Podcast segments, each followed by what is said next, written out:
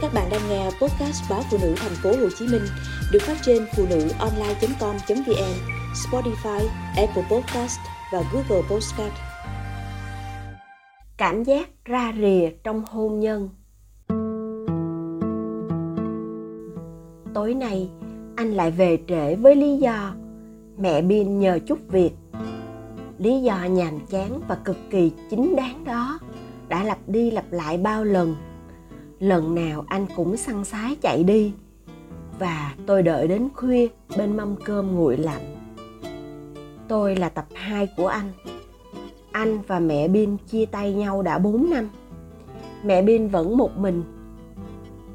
Tuần một lần, anh sang đón Bin đưa về nhà hay đi đâu đó chơi. Thi thoảng, mẹ Bin cũng đi cùng. Tôi cho đó là việc nên làm. Cha mẹ ly hôn nhưng chung tay lo cho con cái là văn minh. Có điều, khoảng 3 tháng trở lại đây, tần suất anh sang bên nhà pin hơi nhiều. Lần thì chị nói công ty chị có chút vấn đề, mà lại là lĩnh vực của anh, cần anh giúp đỡ. Lần khác thì nhà bị hư bóng điện, gọi anh sang. Tôi hỏi, chung cư không có nhân viên kỹ thuật hay sao? Anh nói Mẹ Bin muốn thay toàn bộ bóng nên nhờ anh xem nên thay bóng loại nào. Lần khác, mẹ Bin muốn dán giấy dán tường cho căn hộ, cũng gọi anh qua. Dù anh chỉ ngồi đó nhìn thợ làm, vì mẹ Bin có một mình, không yên tâm để người lạ vào nhà. Không chỉ nhờ công sức, mẹ Bin còn nhờ vả chuyện tiền bạc. Ban đầu là đổi xe còn thiếu ít tiền, mẹ Bin mua xe mới vì xe kia cũ rồi. Thi thoảng hư vặt, làm Bin bị đi học trễ. Mới sáng hôm trước anh nói, vợ chồng mình có thể cho mẹ Bin mượn tiền tiết kiệm được không? Hóa ra mẹ Bin có một ít tiền, định mua thêm căn chung cư nữa cho thuê, lấy tiền phụ cho Bin ăn học.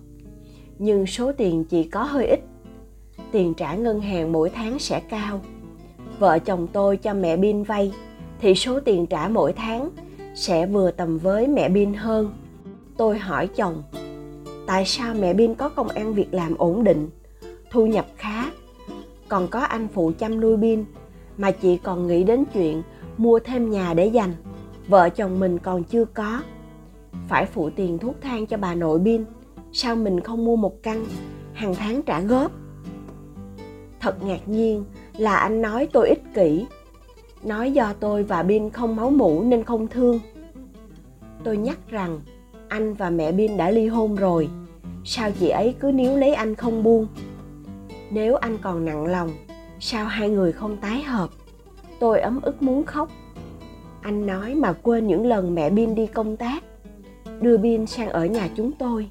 Những ngày có việc về muộn, mẹ bin thậm chí không gọi cho anh mà gọi thẳng cho tôi, nói đón bin về. Dặn tôi cho bin ăn món đúng theo thực đơn đã lập, rồi chở bin đến lớp học đàn. Tối nhớ pha sữa cho bin.